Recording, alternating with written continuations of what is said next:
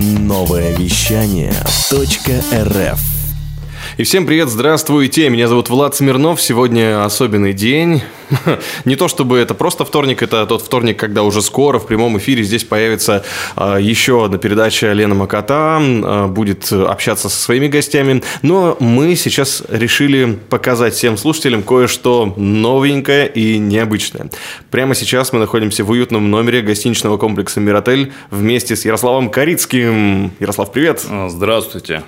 И Ярослав является действующим адвокатом. Адвокатом являюсь членом адвокатской палаты Новосибирской области и территориально состою в Калининской коллегии адвокатов.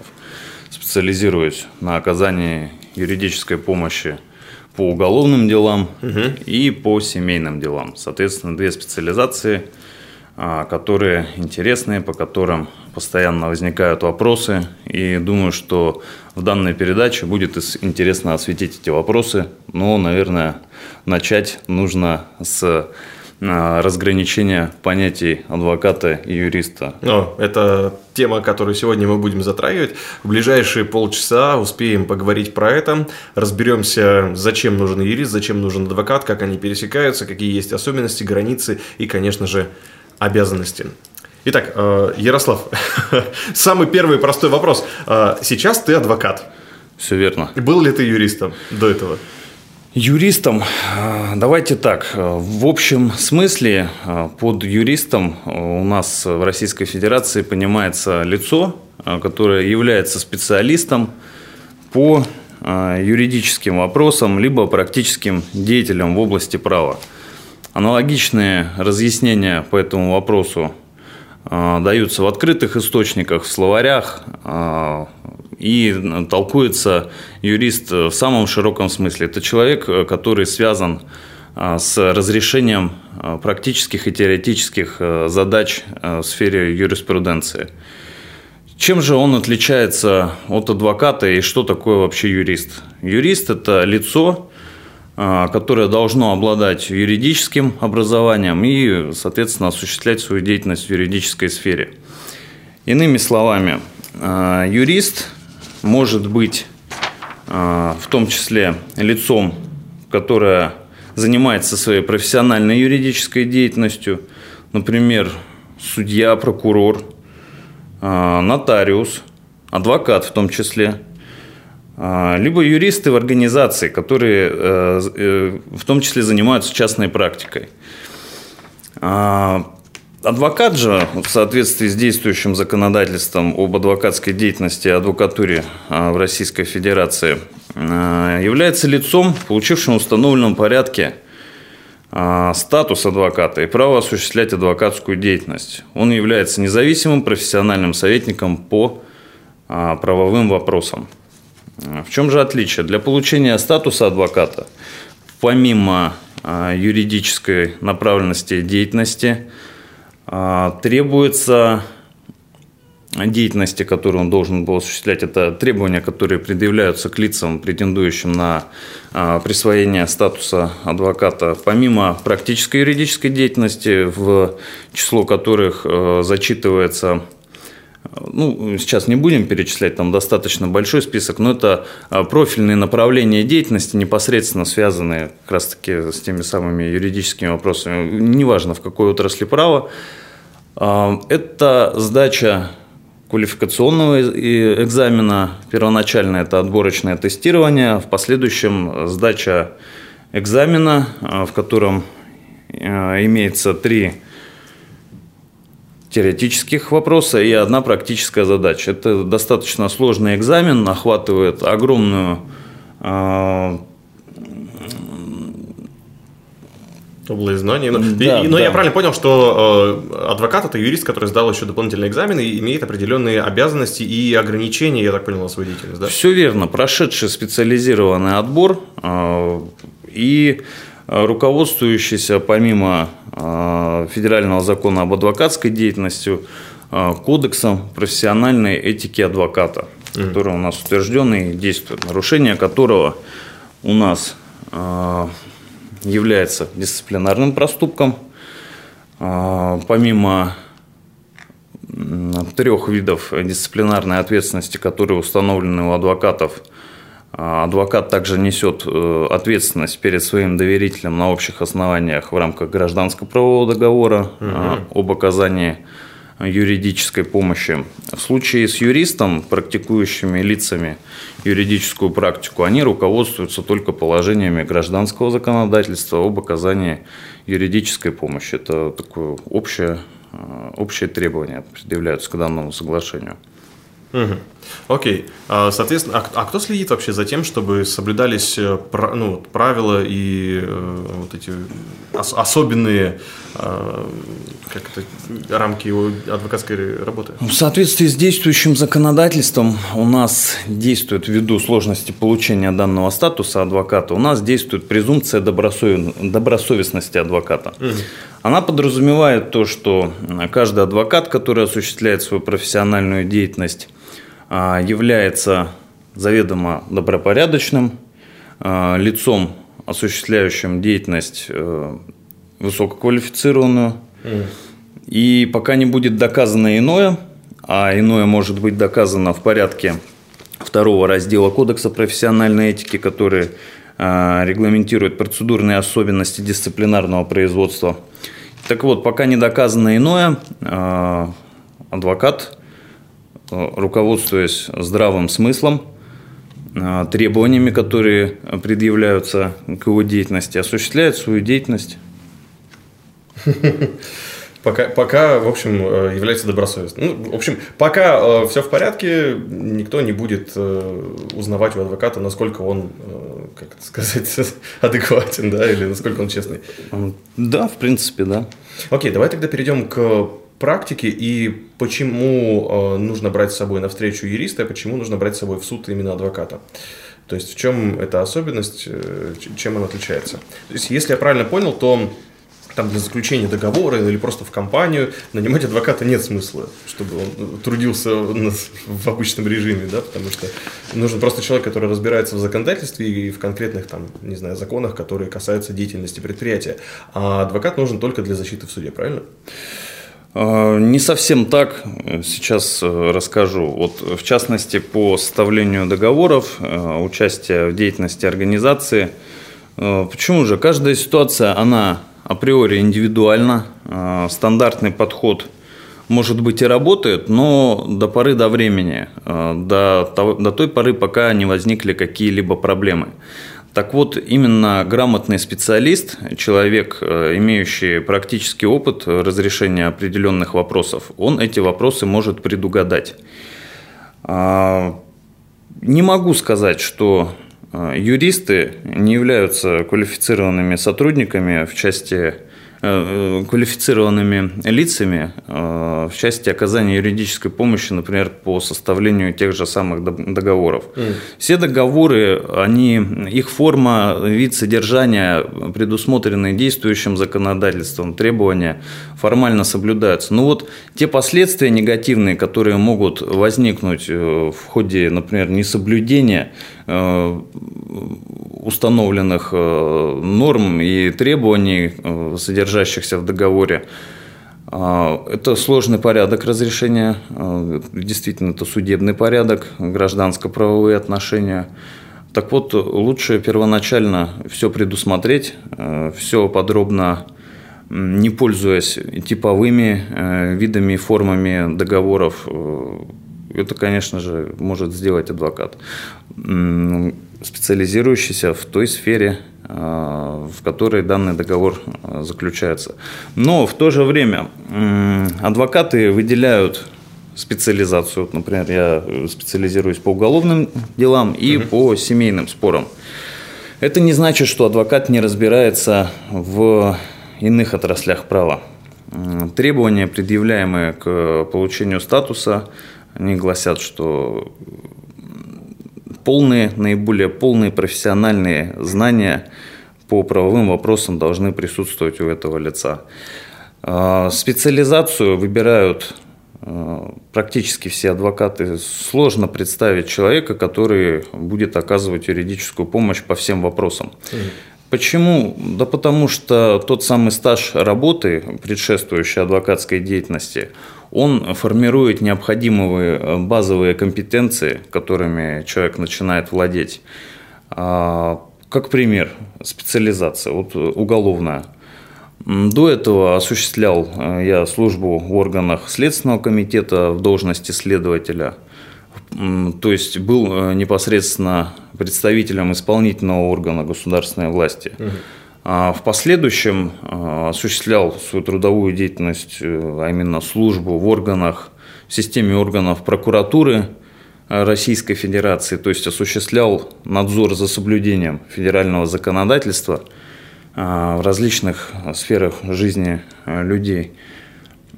Соответственно, понимая, как что-то нужно сделать и почему так нужно сделать, образуется компетенция.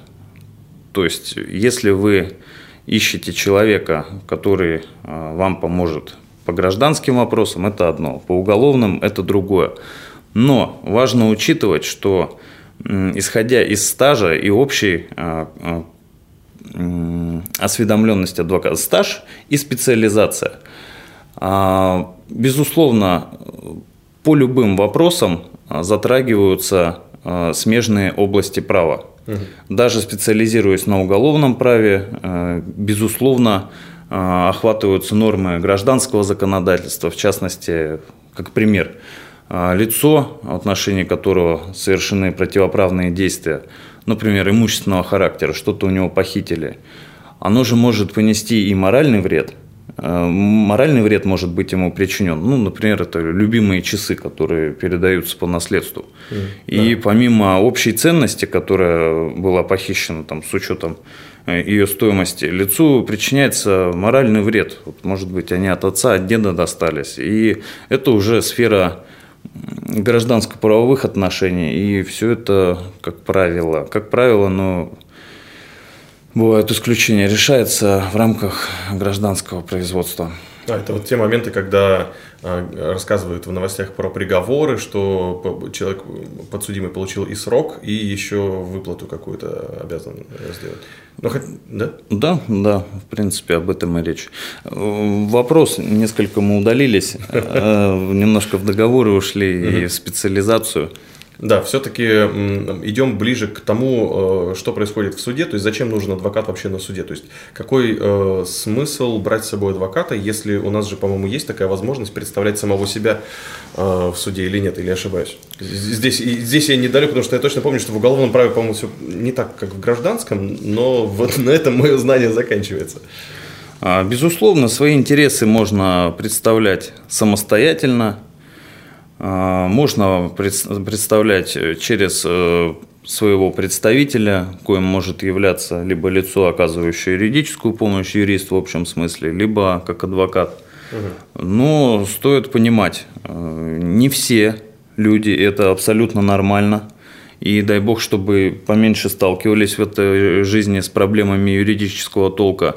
Имеют осведомленность о порядке, процедуре, содержании э, и вообще нюансах представления своих интересов как в органах власти, так и э, в системе судов э, России. Поэтому э, для того, чтобы не ухудшить свое положение, безусловно, необходимо обращаться за юридической помощью к лицам, которые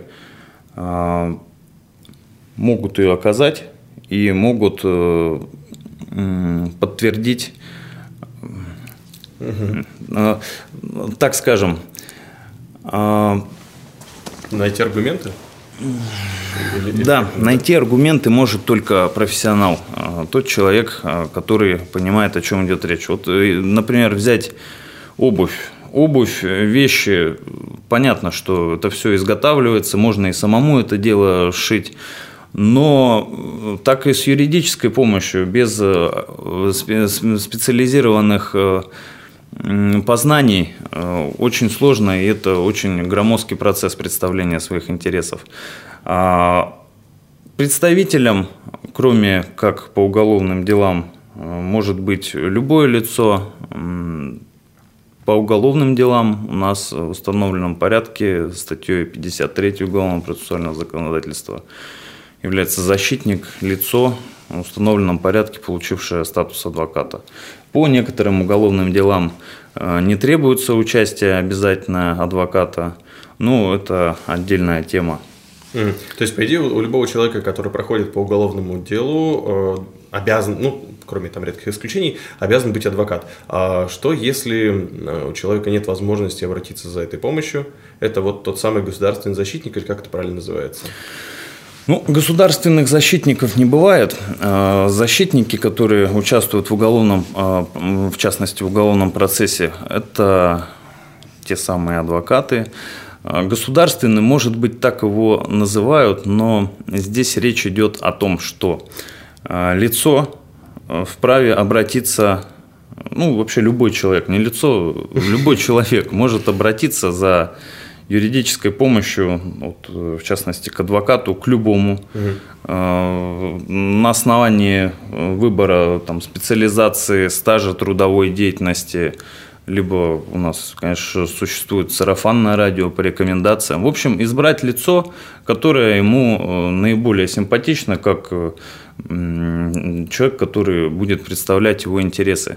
То есть заключить с ним соглашение.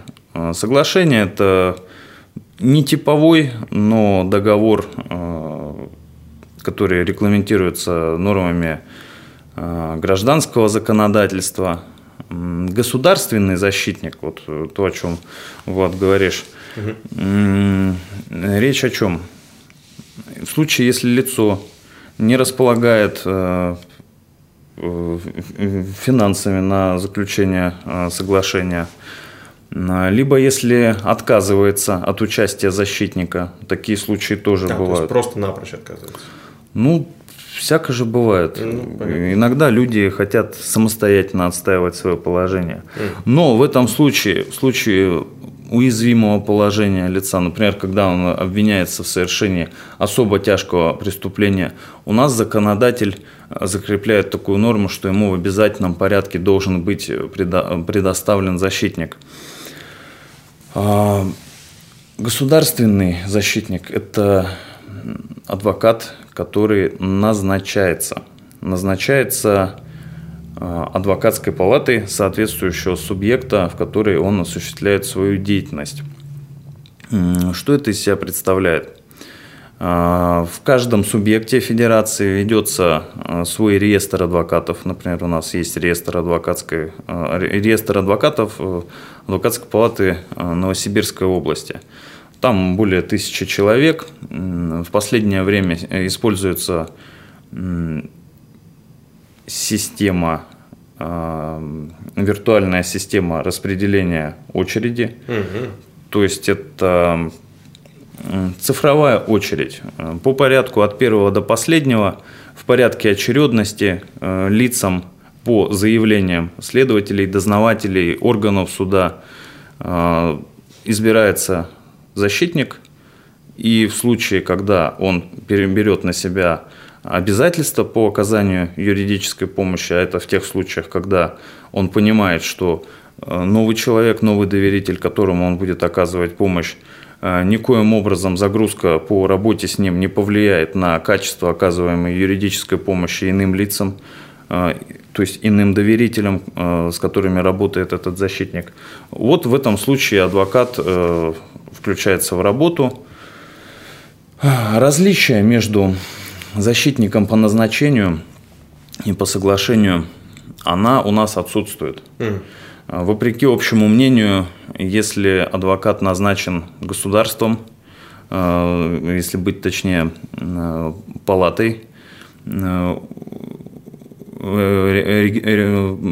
субъекта федерации, это не значит, что он будет работать как-то иначе. Ну, то нас... есть он не, со, не сотрудничает там, со следствием, чтобы поскорее посадить? Это, это вот, вот это абсолютно исключается. У нас установлены методические рекомендации, действующие наша адвокатская палата угу. и федеральная палата. Э, федеральная, э, в общем, есть такие рекомендации, в которых устанавливаются правила, порядок содержание, форма ответственности по оказанию юридической помощи лицам, обратившимся Э, с, так, с какими-либо вопросами. И различий нет никаких. Различия только в одном. В одном случае назначение, в другом случае самостоятельно лицо избирает.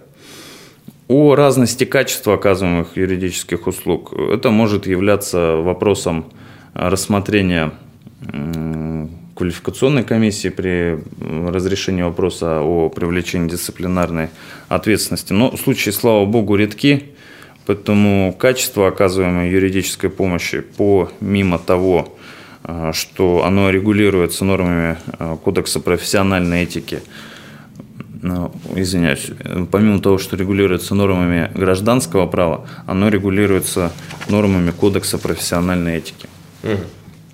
А как работает адвокат э, в суде? То есть, э, каким образом выстраивается работа с человеком, который его нанимает, является доверителем, и с чего это все дело начинается, и бывает ли такое, что приходится из человека вытаскивать что-то для защиты? Ну, то есть, как, все равно же, наверное, адвокат воспринимается примерно как психолог, то есть, человек, которому по-хорошему надо бы все рассказать, но не все хочется.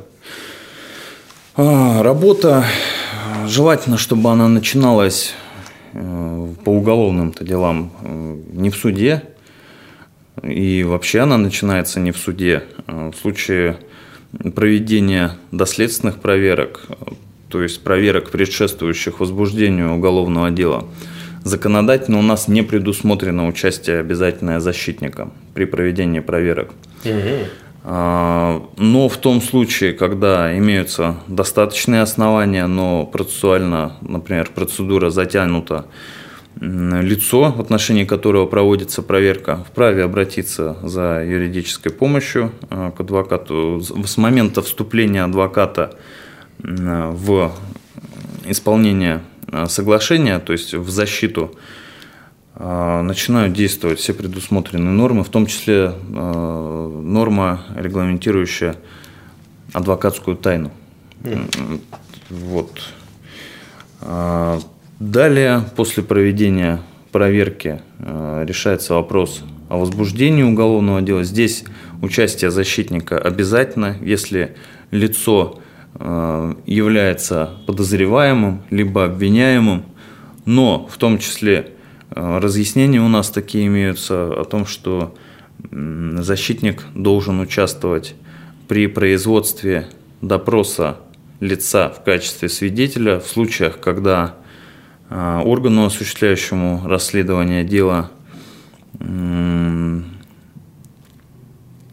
в случаях, когда этим лицом выясняются обстоятельства, прямо указывающие на причастность лица, виновную причастность к совершению какого-либо запрещенного деяния.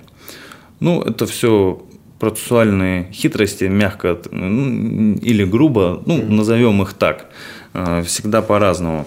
Ну, получается, что даже если человек просто свидетель, и, допустим, вот в материалах дела получается так, что он тоже что-то там, не знаю, спер, не, не, не вовремя э, что-то сделал, то тоже ему нужен адвокат, по идее. По сути, да, конечно. Mm-hmm. Защита свидетелей – это тоже спектр услуг, которые может предоставить адвокат. Mm-hmm. И зачастую по определенным категориям дел э, очень важно остаться свидетелем mm. и не переходить в другой статус. Соучастника, например, да? В статус подозреваемого или а. обвиняемого.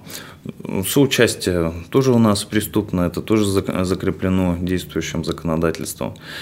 А, что бывает в ходе расследования дела? Mm. Бывает так, что дело возбуждено, а лицо, в отношении которого оно возбуждено, даже об этом не знают. Э, в таких случаях могут прийти домой с обыском. С обыском могут прийти без судебного решения на основании постановления лица, которое проводит э, следственные действия. Э, данный обыск может быть признан обыском в случаях, не терпящих отлагательства, mm. когда у э, стороны, э, доказывающей причастность лица, имеются неопровержимые сведения о том, что, например, дома там что-то находится или в офисе в компьютерах чего-то спрятано. В последующем, в сжатые сроки, конечно же, должен быть уведомлен об этом и суд, и прокурор. Но практика показывает, что большинство, абсолютное большинство таких э, постановлений о производстве обыска в случаях нетерпящих отлагательства признается надзирающими органами, органами суда э, законным. Mm. Ну, потому что, как правило, действительно такие основания присутствуют. Поэтому, например, в случаях, когда приходят домой с обыском, и у вас э, всегда должна быть связь с лицом, который, который незамедлительно окажет вам помощь. Э, кто это может быть? Исключительно на ваш выбор, но э, бывает ряд профессий, ряд работ, э, по которым лица априори находятся в статусе постоянно таком подвешенном. Ну, например, люди не знают, придут или не придут. Бог его знает. Сейчас все может быть. А, обыски, допросы ночью, ночью могут э, работать у нас органы следствия.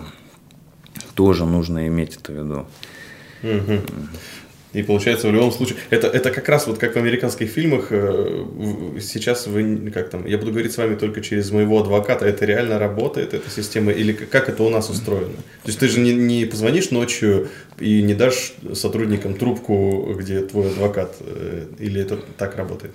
Вообще, э, так, так оно и должно работать. Если к вам пришли с защитником по назначению, mm-hmm. например, на тот же самый обыск, и он вас, например, не устраивает по какой-то причине, а, вы можете а, вызвать своего защитника, если у вас заключено э, соглашение, то процедура упрощается. Если нет, он приезжает в это же время, э, заключается соглашение, и он вступает э, в качестве защитника по соглашению. А, в то же время законодательно э, дается не менее 12 часов для вступления защитника в дело.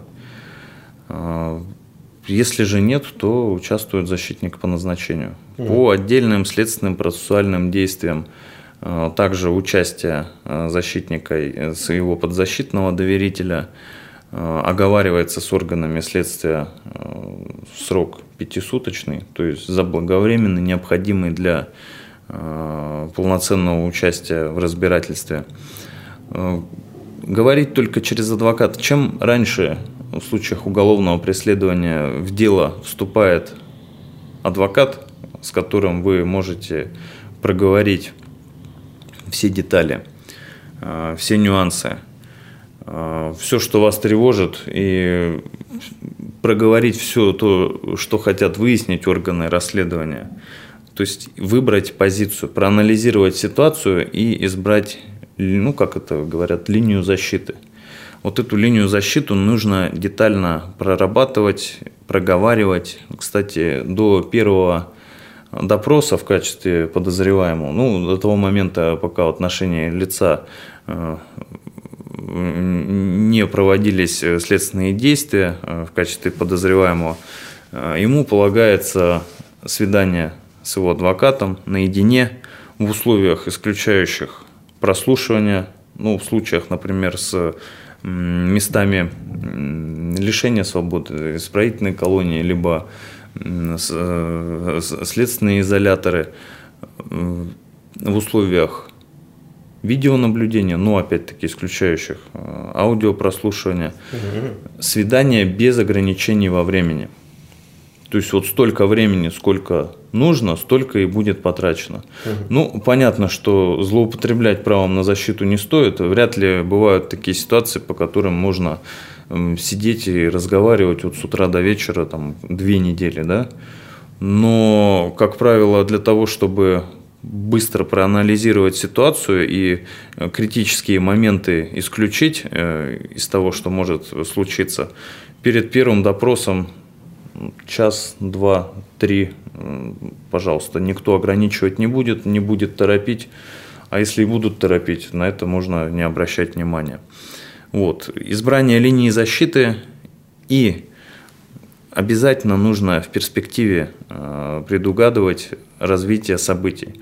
Опять-таки, вот э, по уголовным делам, только понимая основания, поводы для возбуждения уголовного дела, механизм сбора, систематизации, анализа доказательств при искании направление уголовного дела прокурору для утверждения обвинительного заключения, обвинительного акта, последующее направление в органы суда э, первой инстанции для организации рассмотрения э, этого дела, либо решения вопроса, как прокурор может вернуть дело в орган расследования, так и суд может вернуть прокуратуру для организации э, дополнительного расследования. Только понимая вот всю вот эту цепочку, и проговорив ее, адвокат с доверителем могут избрать логичную, а, последовательную тактику защиты. Чем быстрее, тем лучше, если что-то вдруг случилось. А, такой вариант э, думать о том, что со мной это не случится, а, случается с кем угодно, конечно, этот вариант э, должен присутствовать в голове, но надо трезво понимать, что может пройти все, что угодно – ну, вспомним пословицу «на Бога надейся, а сам не плашай». Поэтому в таком мире живем, все нужно заранее предусмотреть. Здорово рассказал про уголовное право. Давай еще немножко про гражданское, потому что в уголовном праве все понятно. Есть эм, сторона обвинения, есть э, прокурор, есть, э, собственно, суд уважаемый, и есть э, как это, подзащитный, подсудимый, подозреваемый, видимо, обвиняемый и его адвокат. А что касается гражданских процессов, там как все проходит? Там, получается, приходит э, бывший муж там и бывшая жена, у каждого свой адвокат, или как это все происходит? Или все-таки одна сторона выступает так же, как и обвинение, и, и есть прокурор, или, или как это устроено? Так, ну, э, смогу пояснить по семейным спорам. Это тоже разновидность э, гражданских правоотношений. Семейные споры регулируются у нас э, семейным кодексом, кодексом гражданско-процессуальным, гражданским.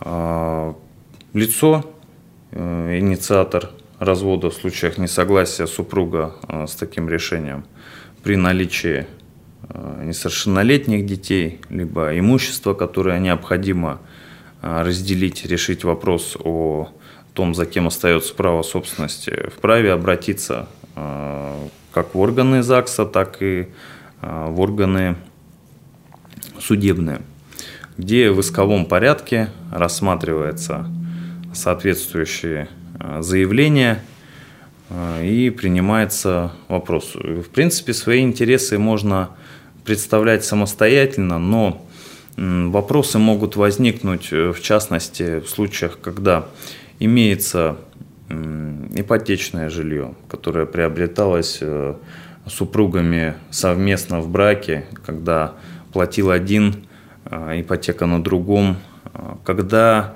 объектов недвижимого имущества много. Много это, так скажем, больше одного. Потому что в случаях, когда есть несовершеннолетние дети, ну, встает вопрос, в каких долях имущество будет разделено. Суд у нас имеет право а, учесть интересы несовершеннолетних детей, малолетних, несовершеннолетних, ну, в общем, несовершеннолетних, и изменить долю. Вообще, изначально же у нас все делится пополам между супругами. Но суд может, но не обязан это учитывать. Может, э, но это не общее правило. Вот в таких случаях, когда, э, например, ребенок болеет, или когда требуется, например, отдельная комната, или когда несколько детей. Несколько детей – это больше одного. Э, естественно, вопрос по долям должен решаться, э, он должен быть подтвержден. В гражданском процессе бремя доказывания э, лежит на истце. Угу. То есть пока он не докажет, что что-то именно так, этот факт не будет принят во внимание. Угу и э, оспариваться. Если что-то кем-то не оспаривается, то оно принимается как данность, так скажем. А, обязательно э, необходим практический опыт по семейным, при разрешении семейных споров. А, практика у нас обширная, э, ежедневно тысячи судебных решений как выносится, так и вступается в силу, и также и обжалуется. То есть это постоянный поток, э, практика правоприменения, э, практика реализации своих прав, э, предусмотренных семейным кодексом. Она должна учитываться лицом, который непосредственно будет представлять интересы. И опять-таки мы возвращаемся к тому, вот, например, мама с ребенком. Юридические вопросы это замечательно, но так ли они нужны ей? Опять-таки, в данном случае, безусловно, проще обратиться за юридической помощью, чем вникать во все эти нормы. И очень внимательно нужно смотреть, в частности, по семейным спорам, лица, которые оказывают эту помощь, они не могут э, гарантировать результат. Вообще э, у нас вся деятельность адвокатская, она предусматривает запрет на гарантию результата. Это вполне логично, потому что судья тот же самый выносит решение, а, руководствуясь собственным мнением, собственным восприятием, а, которое основывается на его опыте, практике применения права. И, безусловно, загадывать исход дела, ну, это неблагодарно. Такого быть не должно. И с опаской стоит отнестись и к юристам, и к адвокатам, которые гарантируют определенный исход дела. Можно гарантировать, вне зависимости от того, э, какие правоотношения у нас отстаиваются, уголовные или гражданские, можно гарантировать качественное исполнение э, Э, качественное исполнение услуг, которые приведут э, к какому-то результату. Угу. Вот. Но приведут ли они к этому результату, это решает конечный человек, это судья в данном случае. Угу. Вот. Делаем все, что можно, максимально качественно и хотим для того, чтобы получить необходимый результат. Э, никто не вправе э, загадывать, что будет, э, какой приговор, например, судья вынесет. Это тоже исключено. Спасибо, Ярослав. Сегодня с нами адвокат Ярослав Корицкий, тот человек, который будет делиться здесь на новом вещании информацией про самые важные юридические моменты, в том числе в семейном Э, в семейных процессах, в уголовных процессах. И если кому-то интересно, то ссылки обязательно мы на Ярослава оставим, можно будет его найти. Э, кстати, Ярослав у нас уже однажды был э, гостем передачи «Я женщина» у Елены Макатын, так что если кому-то прямо сейчас вот из прямого эфира хочется его найти, заходи на сайт нововещание.рф и ищи Ярослав Корицкий. Вот так. Ну что, Ярослав, на этом мы сегодня завершаем нашу сегодняшнюю беседу. И желаем всем быть защищенными, честными и внимательно следить за тем, что происходит вокруг. Конечно, поддерживаю. Замечательная беседа. Я думаю, что в следующих выпусках мы осветим интересные моменты э, практики правоприменения, э, посмотрим новости законодательства в различных сферах – обсудим их. У нас достаточно большой список изменений, э, внесенных в действующее законодательство э, как в декабре, так и прошлого года, так и в январе текущего. Поэтому будет о чем поговорить. Э, с большим удовольствием принял участие в этой передаче. Поэтому до новых встреч. Тебе, Влад, спасибо. Спасибо слушателям. Спасибо. Счастливо. Хочешь больше? Нет, Нет, это не реклама ставок на спорт. Заходи на новое вещание .рф. Узнай больше о передачах Liquid Flash и вместе с нами войди в историю нового вещания. вещания. Новое вещание.